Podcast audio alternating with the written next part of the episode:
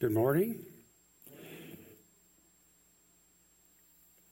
I'll wait for the PowerPoint to come up, and we'll be today looking at 1 Corinthians chapter 6. There we are.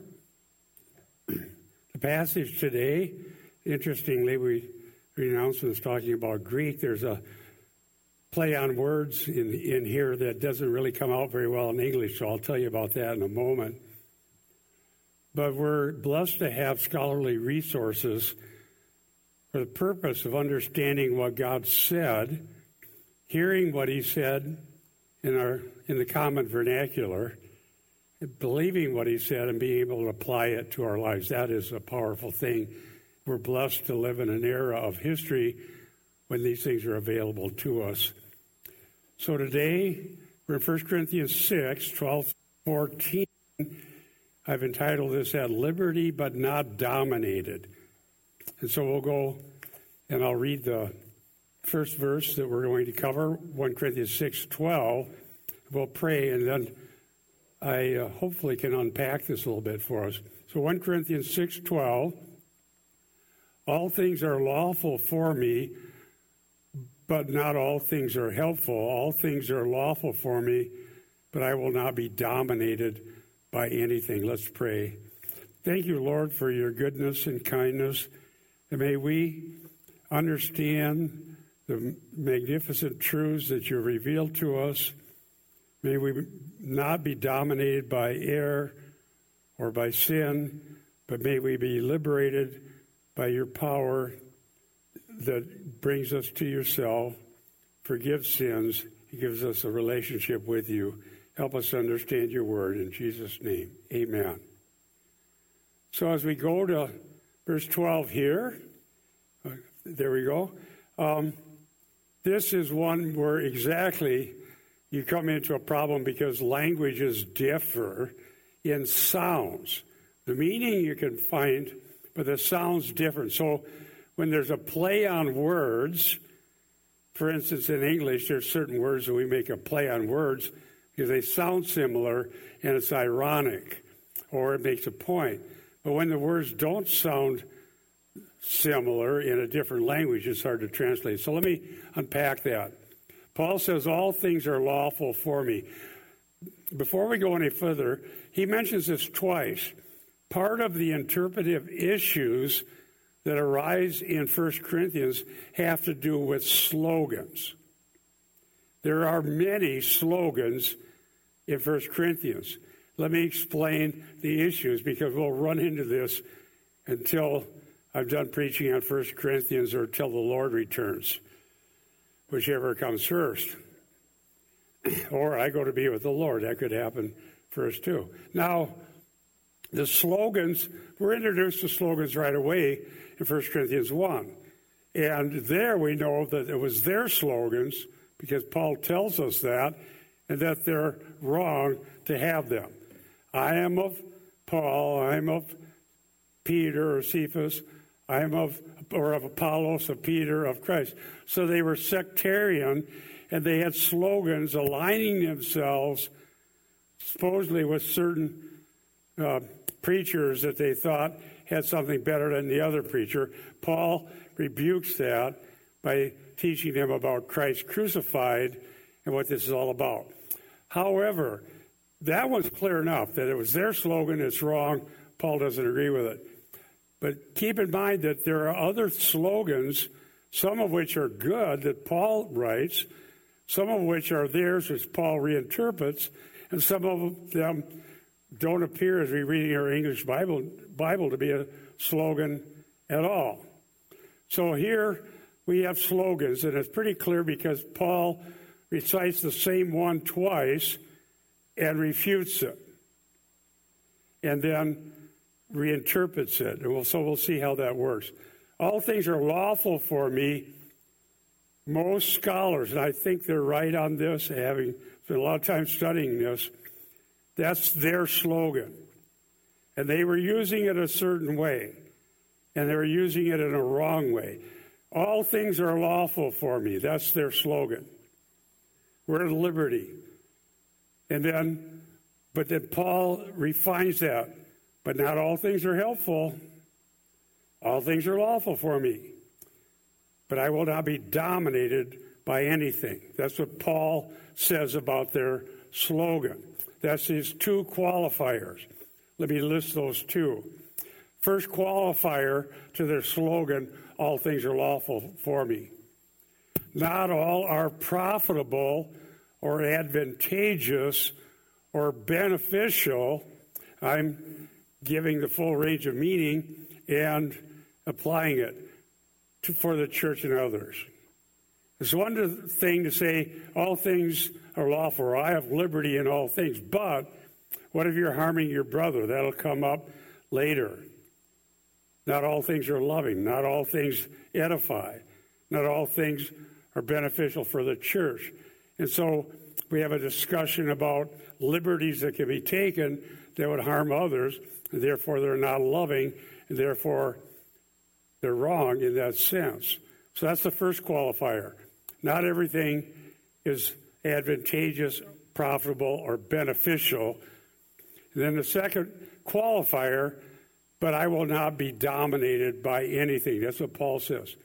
Now, that's the one that comes out as a really powerful play on words in the Greek, but it just simply doesn't come into English. And I don't know that there's a translation, at least that I have in my Logos software, that brings it out. I'll read one that a scholar uh, uses that might help. The words, I have them transliterated, exestin, which would be the word permissible, and then excess, uh, exestin, uh, but not all things are. Uh, and that exousiazo would be having authority over or dominated. So something like this. You could say, I'm free to choose this. And the response might be, but the thing you choose may choose to enslave you. And you're going to wish you didn't have that liberty. Now, there's many examples of this. For example, addiction. I remember one time I was at a, a number of years ago, I was at a gas station in line with everybody else, and they have a sign sometimes about how old you have to be in order to buy cigarettes. Okay, when you had to be born. And so I'm standing there, and uh, a young lady comes in, and she had just gotten past that date. So she's buying the cigarettes. And it wasn't me that said this, but there was a man standing there and said, You might be want to think twice about this because once you start, it's very hard to quit. That's what he said to the young lady who was going to exercise her liberty. Now, we can understand anyone who ever smoked and try to quit would think, yeah, I have a liberty to do this, but it may dominate me to be harmful in the long run. That's, that's an illustration. This is even more serious because it turns out that their liberty had to do with porneia and immorality. It wasn't even a valid liberty.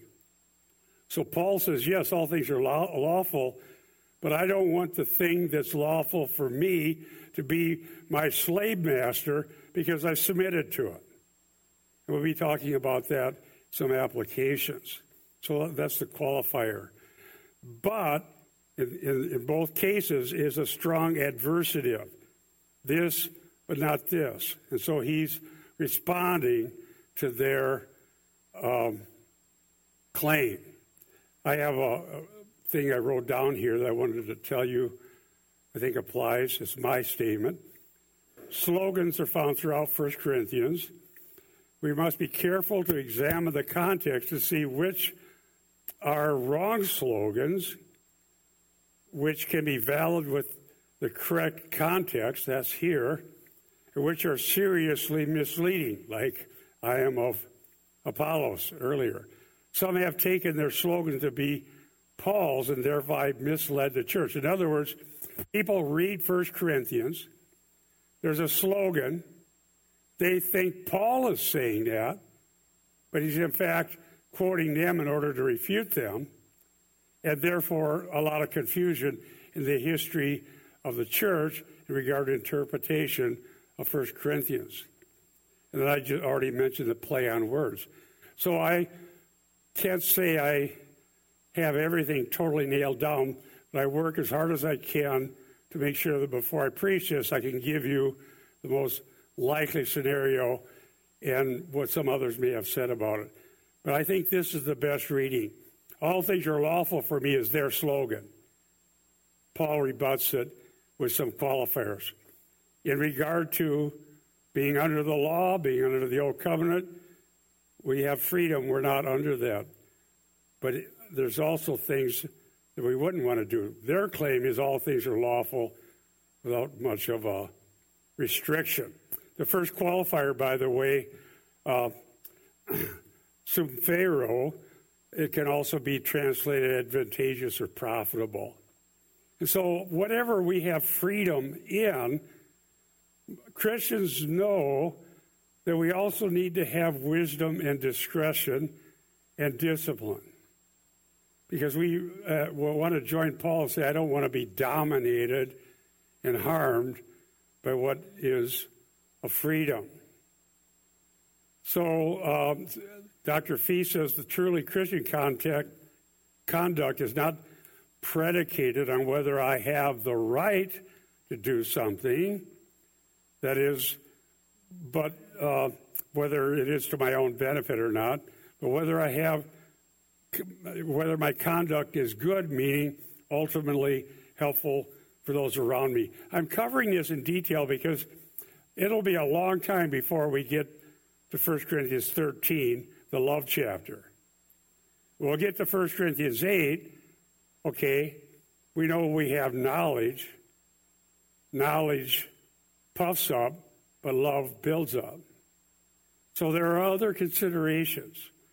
And the primary one is that we want to honor God, we want to love God and serve Him, and we want to care about the well being of the other people, the brothers and sisters in Christ, and we want to be concerned about the honor of the gospel and Christ Himself, and also that we don't damage our own selves or families and whatever happens. Does that make sense? I'm really uh, spent a lot of time. I hope we can get out what Paul is saying here because it's been discussed in odd ways in church history.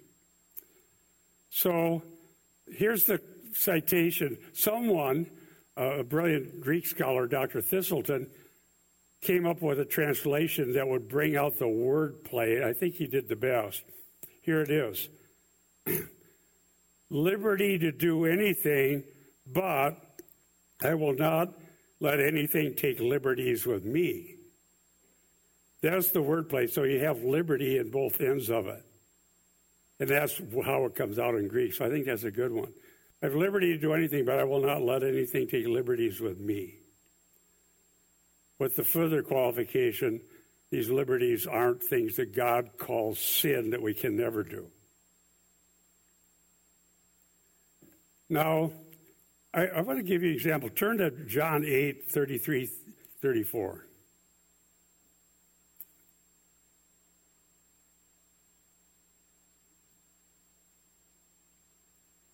In that case, the topic was being free. Jesus came talked to people who claim to believe him and believe in him, and he said, "If you become my disciples, you'll be free indeed. You'll know the truth, and truth will set you free." So they started to debate with him because they had pride that they had never been enslaved anyhow. So what do they need? That John 8, 33, 34. They answered him, We are Abraham's descendants and have never yet been enslaved to anyone. How is it that you say you will become free? Verse 34 Jesus answered them, Truly, truly, I say to you, everyone who commits sin is the slave of sin. They were saying, We're Abraham's children, and by definition, we're free. Jesus is saying, No, you're a slave to sin, and claiming to be free is a lie. And you need me to free you from sin. Does that make sense? And there is the same idea. You can be free and, and be totally enslaved to anything and everything, and the freedom is simply destroying you. Boy, don't we see that nowadays with some of the drugs that are coming in to the country? And I don't want the sermons only to apply to Americans, but the drugs that are coming into this particular country are killing people sometimes one shot, one, one thing. And I don't know if you've seen that in the news. A teenager decides, oh, I'm going to try something, and they're dead the first time. And so we have to be very wary about what's going on and what happens. Let's go to uh, another instance of this same slogan being used later, and that's in 1 Corinthians 10 23 24. 1 Corinthians 10 23 24. Everything is permissible. This is a different translation, but it's the same phrase. But not everything is beneficial. Again, similar word, the same word about profitable.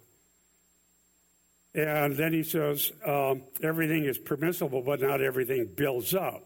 So again, Paul takes their slogan and then interprets it in a way to refute some of the things they're saying and doing.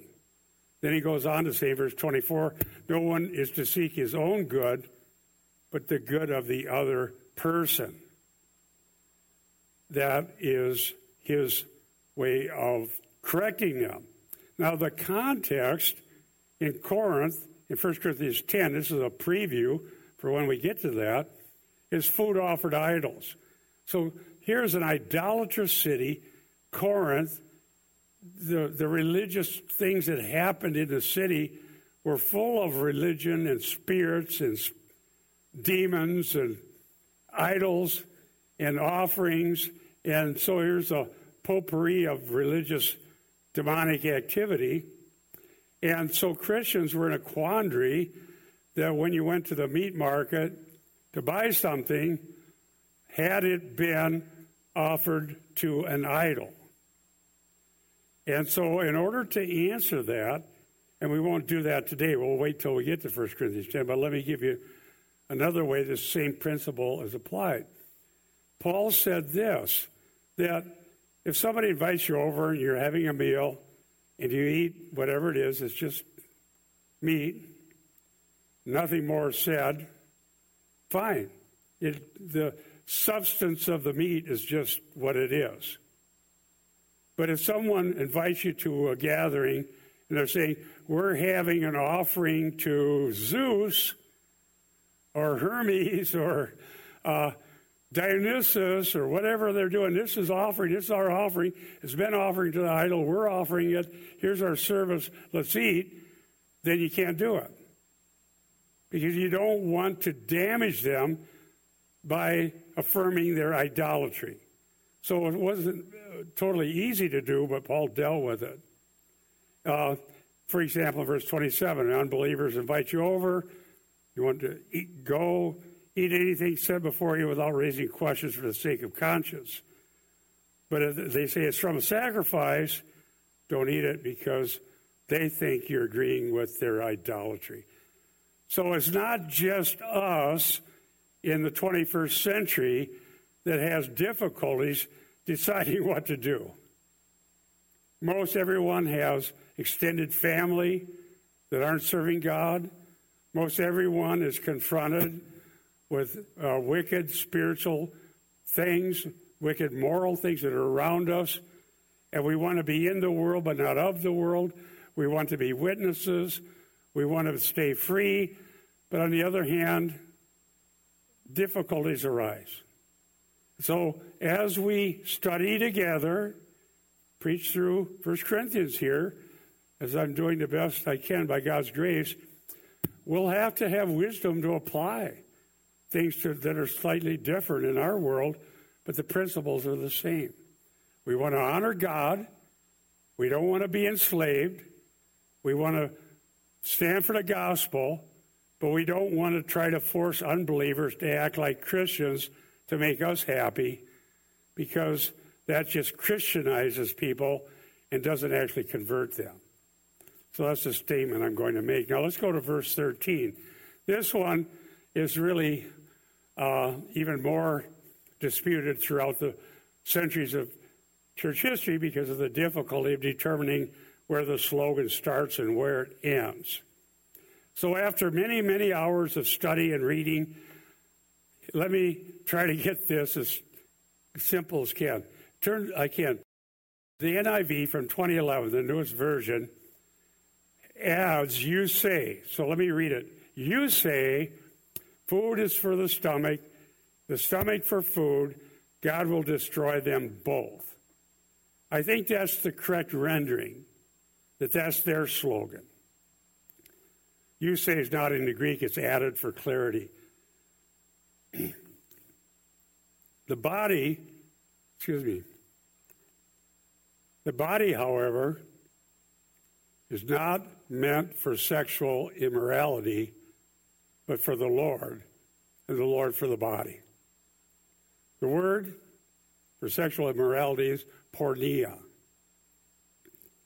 And we'll see the next time I'm in Corinth, in Corinthians, that they were claiming liberty to go to prostitutes. And um, that'll be in a couple weeks. Next week, I'm going to preach from Luke 13 for Communion Sunday. I want to emphasize uh, redemption and atonement. But literally, the Corinthian church was a mess, and they were claiming liberties that no one has. So the body, so they're claiming the body isn't important, and we'll get to that. That's the heart of the problem. Whether it was a, version of Gnosticism already there before formal Gnosticism existed, whether it's Stoicism or Cynicism, there's philosophies floating around Corinth. And some of which said, whatever's done in the body doesn't matter because it's of no significance. There's a spiritual reality that transcends the body, and so therefore, don't even worry about it. Do anything you want, the body's temporary anyhow. Paul is rebuking that idea forthrightly and powerfully, and the ground for the rebuke is the fact of the resurrection from the dead. The body is not meaningless. Ordinary life is not meaningless. Serving God now in the body that He's given us and through fellowship, meals, the world we live in, the things around us are going to hit us powerfully and sometimes negatively. Every Christian has decisions to make, but they need to be grounded in what we know to be true from the Bible. And Christianity is not a mystical religion saying the body is of no consequence. And I'll show you in the applications that there's two ways that's been practiced in church history, both refuted in the Bible. Paul's position is the body is God's idea that the whole person is important there'll be a resurrection. The body, not meant for sexual immorality, porneia, but for the Lord, the Lord for the body. So they justified their morals. Now, there's been a lot of discussion about what influences may have happened in Corinth to cause them to believe that. Can't totally settle it, but know whatever it was, it was wrong. So, this version of the NIV, I think, is the correct way of highlighting what their slogan was, although others see it differently. So, I believe that, again, it's their slogan because that's why he's correcting it. Let me cite a couple others. Uh, Gardner says Paul's teaching at this point is broad. The body is truly significant in the purposes of God. Therefore, any sexual, sexually immoral act involving the body is wrong. There can be no dualism in which the body, as matter, says Gardner, has no existence or significance beyond the phenomenal. In other words, Well, the real world is some ethereal one that we can't see. I, that's my statement. He goes on, this is not the worldview which Paul works. Dear ones, objective reality is our friend. And to lose touch from that is not good for anyone. To go into some altered state, some mystical scenario in which you're not even really attached, and who knows what happens. And in the 70s, when I was in college, there were an awful lot of ideas that, uh, what, what, did they call it back then? They had, they had different words for it. The, the psychedelic. There you go. See, even an old man can remember something. The psychedelic, you know, the kind of weird uh, thing that doesn't really attach to anything real. That is not biblical idea. We want to know the truth the truth about what is valid and what is godly and what is real but yet sinful and in rebellion against God. The truth revealed in Scripture is our friend. We want to know what it is. Sanctification for the Christian never involves detachment from the body or using meditative techniques to gain an altered state of consciousness or hoping to escape into some better reality through meditation. I've written about that. We've done conferences about it in groups, in another group I was with, and I would still warn people do not get drawn in to the idea that the really good reality, the, the ultimate reality, is some mystical state. Here's my statement. I have here my notes. This false view of the present and future of the body is corrected in chapter 15, where Paul teaches the importance of the future resurrection of the body. There will be accountability, according to the Bible, for deeds done in the body. So the body is for the Lord. Let's go to verse 14. And the Lord raised up, and God raised up the Lord, and he will also raise us up by his power. So Paul brings this statement about the resurrection into the discussion right here where these slogans are being addressed. I'm going to make a little space here so I don't have plosives, or is it just me banging around? Down here, okay. Calm down, Bob. All right. Here's the point God does raise the dead. And there's a future judgment that people will have to give account to God. He raised the Lord. So, proof that the body is significant that Paul gives is the fact he raised the sinless one, the Savior, the virgin born Son of God, the creator of the universe, who created all things out of nothing. And I often cite John 1 1 through 18. Or you could go to Hebrews 1 1 through 3. Jesus Christ, the second person of the Trinity, is the creator the Creator came into our world, the sinless one, born of a virgin, as prophesied in the Old Testament, who lived a sinless life, who in the incarnation is fully human, fully God, the incarnate Son, who predicted his own death, burial, and resurrection.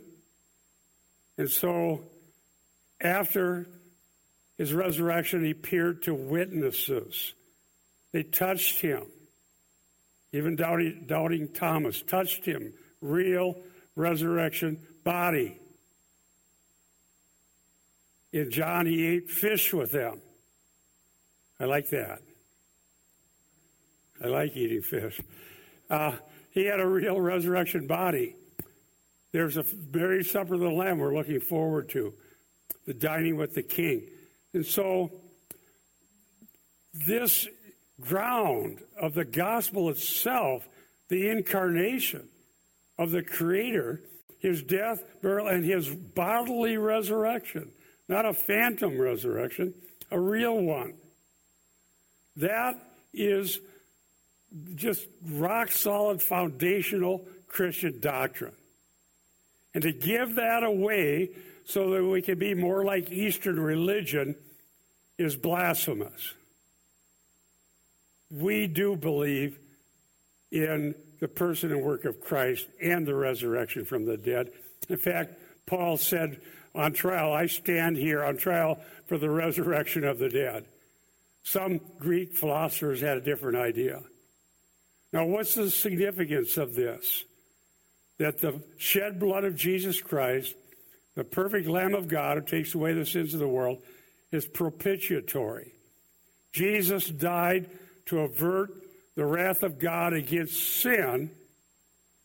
The sinless one died, paid the penalty so we could be free and forgiven and come into relationship with God. God's wrath was resting on us and no altered state of consciousness will ever remove it. But Jesus Christ, God the Son, does. Now, let me cite a verse as I give a call to repent and believe the gospel. 2 Corinthians 5.10. 2 Corinthians 5.10. For we must all appear before the judgment seat of Christ so that each one may be recompensed for his deeds in the body according to what he has done, good or bad. We preach the gospel and call all, the universal call the gospel, to turn to him. We're telling people that this is the way to have forgiveness of sins assurance of salvation, hope of eternal life, and to be righteous when we appear before God in judgment because of the imputed righteousness of Christ. Today, if you have not believed on the Lord Jesus Christ, today, believe upon him, trust in him, turn to him, and serve him because therein is forgiveness of sins, redemption, and atonement, and a future hope. And I would also warn all of us there is no hope in thinking that the world as we know it, fallen as it is, is evolving spiritually into paradise without any future judgment. That is a lie. I wrote a book refuting that lie and did a lot of research, including uh, talking face to face with some who believe that, attending their conference, and uh, debating one in particular. So Christ is raised from the dead. So, what are the Corinthians up to here? What's their agenda? Well, we're going to find out. Their thinking was the body is the problem. And the way we're going to handle that is through being libertines. We'll do whatever we want, as long as it's in the body, it accounts for nothing, and we won't be accountable for it. We're looking to some ethereal, bodiless, amorphous future, and none of this will matter Paul disagrees strongly. No, what we do matters. The deeds done in the body always matter. And by the way, there are degrees of reward and punishment, both. But it's, it's the duty of all preachers to tell people the truth and to cover the text for what it says in its own right. So only a few slides today because I knew the of the complex topic. The two points of application are there are boundaries to Christian liberty. Number two, we must not allow ourselves to be dominated by what is sinful, but love one another. Love one another.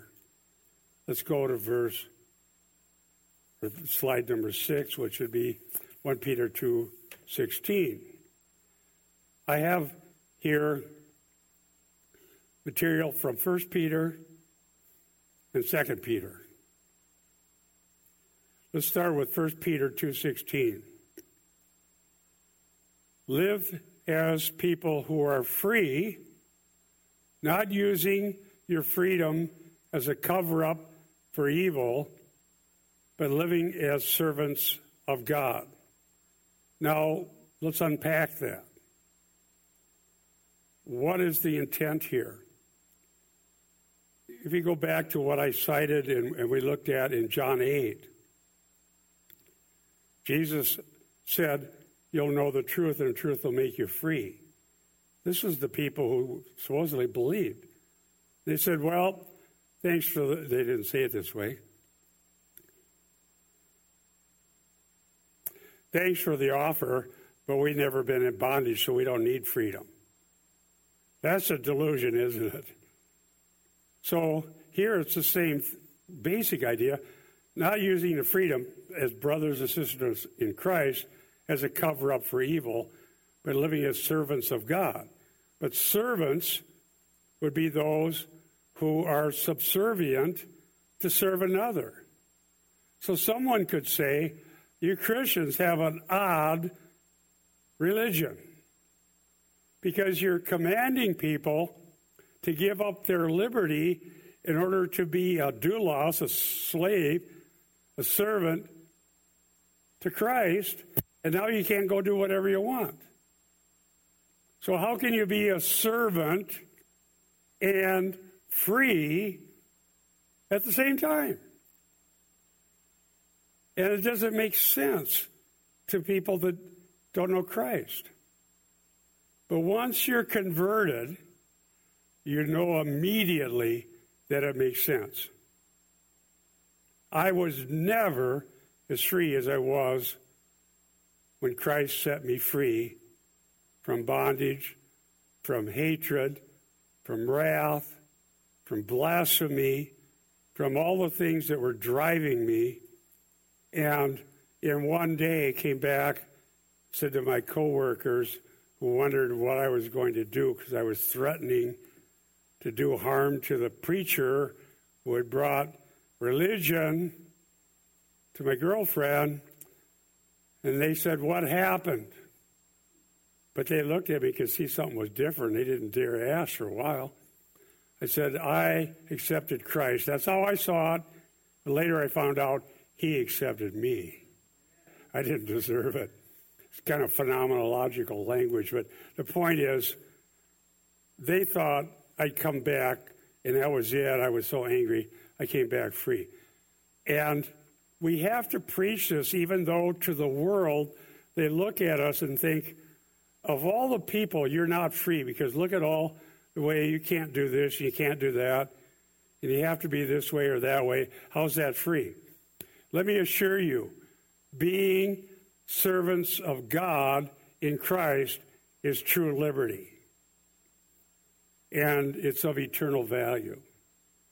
And therefore, our freedom is in Christ, and the things that enslaved us before are things that He sets us free from gradually, positionally, immediately, and as a process as we grow in Him.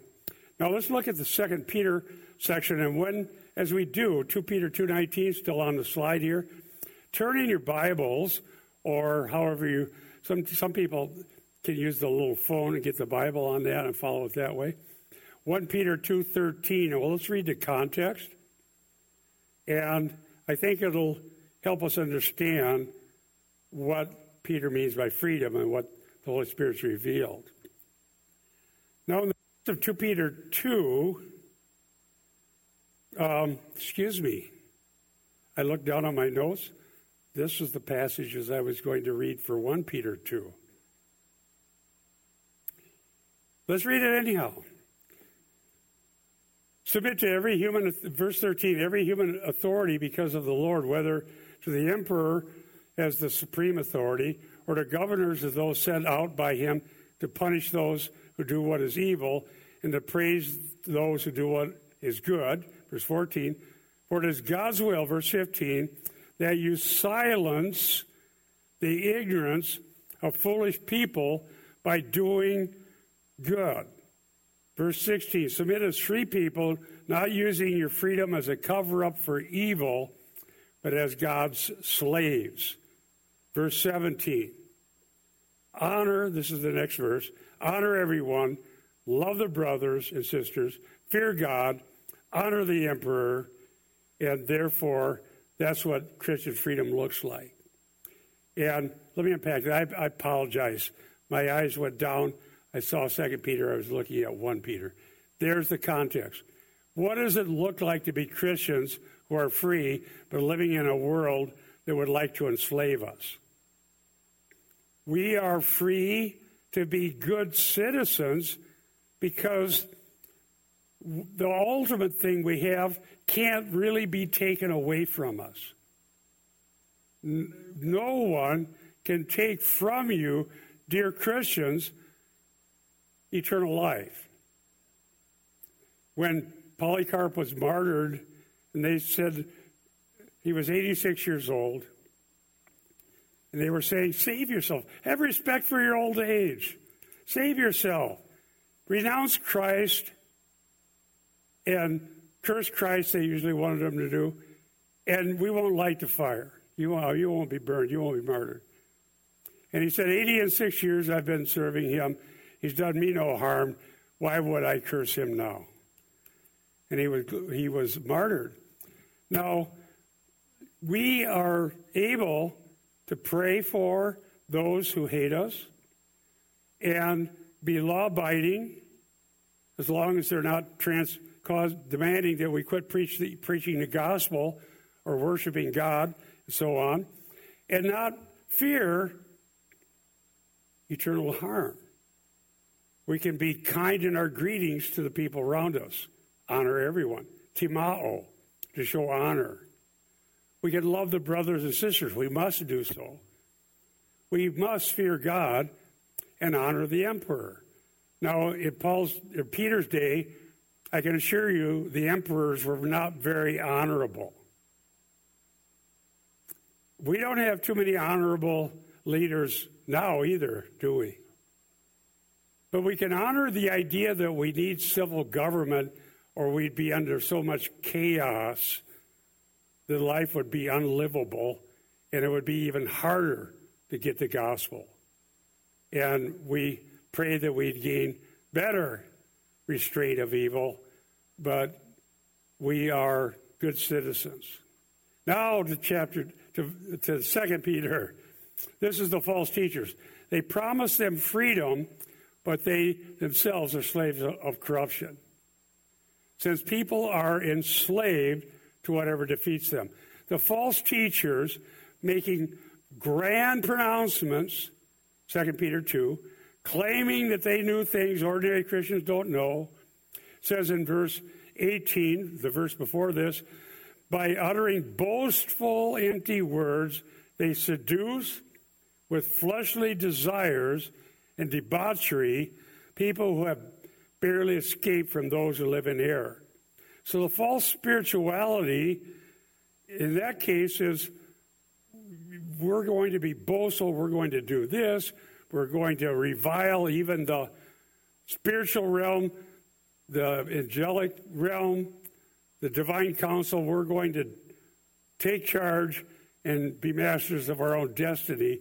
And Peter rebukes that. Did you know that almost every error that's being promoted and taught today in the name of the churches are errors that existed in the time of the Bible and they are rebuked. if people studied the Bible and read it carefully in context, much of this would not even interest them.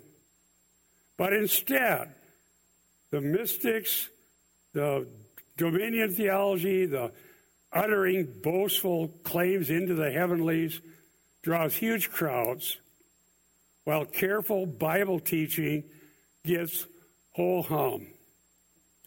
Ho hum, ho hum. We don't need all this scholarly stuff, and we just need to have an experience. And I know there was a version of that when I was a new Christian. There were preachers that came by and said, It's better felt than telt. Now, that's not a good, talk about slogans. Okay, the Corinthians had slogans, so these, better felt than telt. Well, I feel great. It must be God. So did a lot of people that were in cults. One last slide. Here we go. I forgot to start the timer. What where are we at?